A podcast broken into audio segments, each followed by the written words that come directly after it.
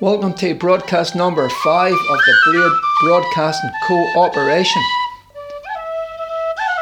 The Slemish Mountain and the of County Antrim rises up high in solitude above the Braid River Valley. It's been around for just about ever, from a way back before the first Neanderthal Homo sapiens ever set foot in this place.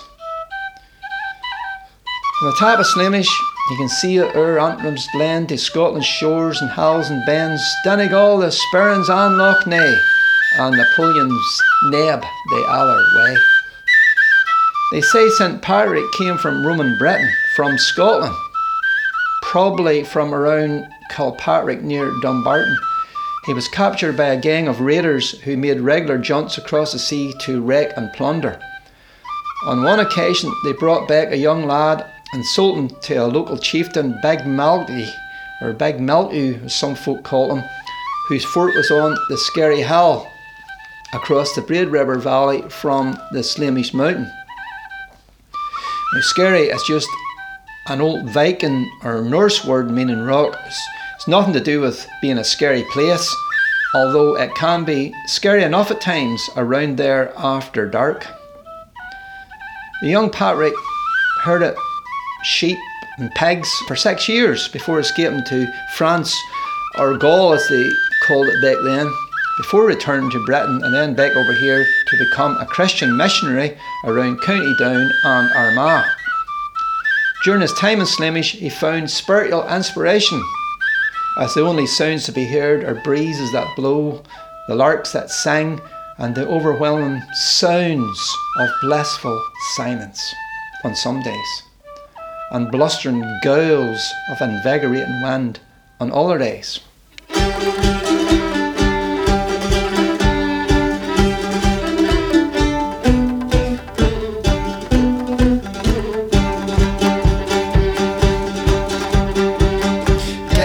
And the top, stop. Dance to the top of a big hill, from near to heaven and far from hell.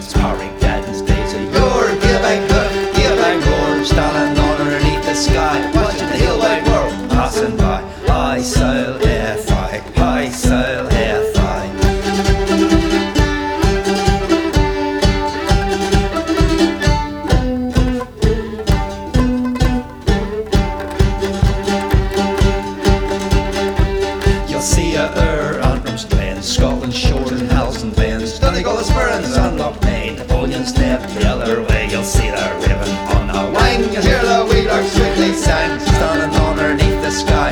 watching the hill white world passing by.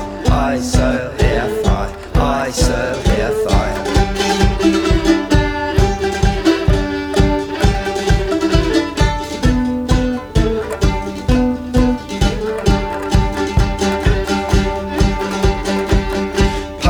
what fired up. He saw the lick there was doubt. Standing underneath the sky, he need a hat. He wondered why from the top. Sung a song we make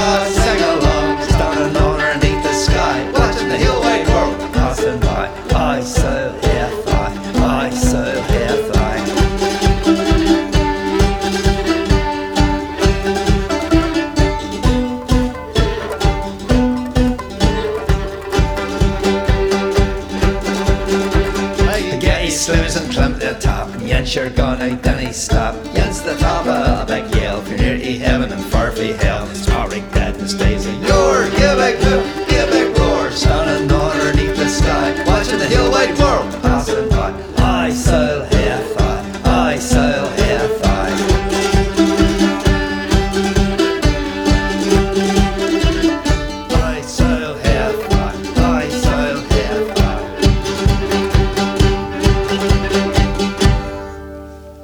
Some say St. Patrick came not from Scotland but from Wales, and originally was a slave not on Slemish but away down south somewhere. Well, they would say that, wouldn't they? For reasons of tourism, if nothing else. I've actually heard so called experts on BBC talking about this notion. Not the not this BBC of course, not the Braid Broadcasting Cooperation. The other BBC, the old BBC. But you couldn't tell anybody who hails from around a 10 mile radius of Slemish that there was not a young Scottish lad who hung around these parts about 1,500 years ago, 10 sheep and swine for his paymaster Big Malky off the scary fort. The young lad, they say, was called Patrick or Paddy or something like that. Whether he was an actual slave or not is maybe up for discussion as he hung around for six years or more before tacking off over the hills in search of adventure elsewhere. And it's almost for certain that this young Patrick of Slemish Mountain was the famous Christian evangelist St. Patrick. And don't even bother trying to tell the folk of the Braid Valley that they were two different people. Maybe to tell you sometime, I'll have more time in my hands, the story of St. Patrick's thorn tree as was told to me by the late Frank Patterson.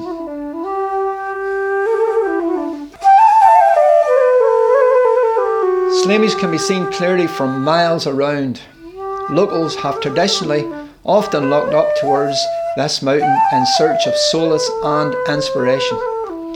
In these times of global lockdowns and global flus and global despair, it has become more important than ever to look up towards this mountain as often as possible and to go climb to the top of this magical, mystic mountain as often as possible, to see the world beyond, to look out beyond the Antrim glens and beyond the sea to Scotland, and to embrace this ancient world of wonder, to view the beauty and to breathe in the pure, fresh air.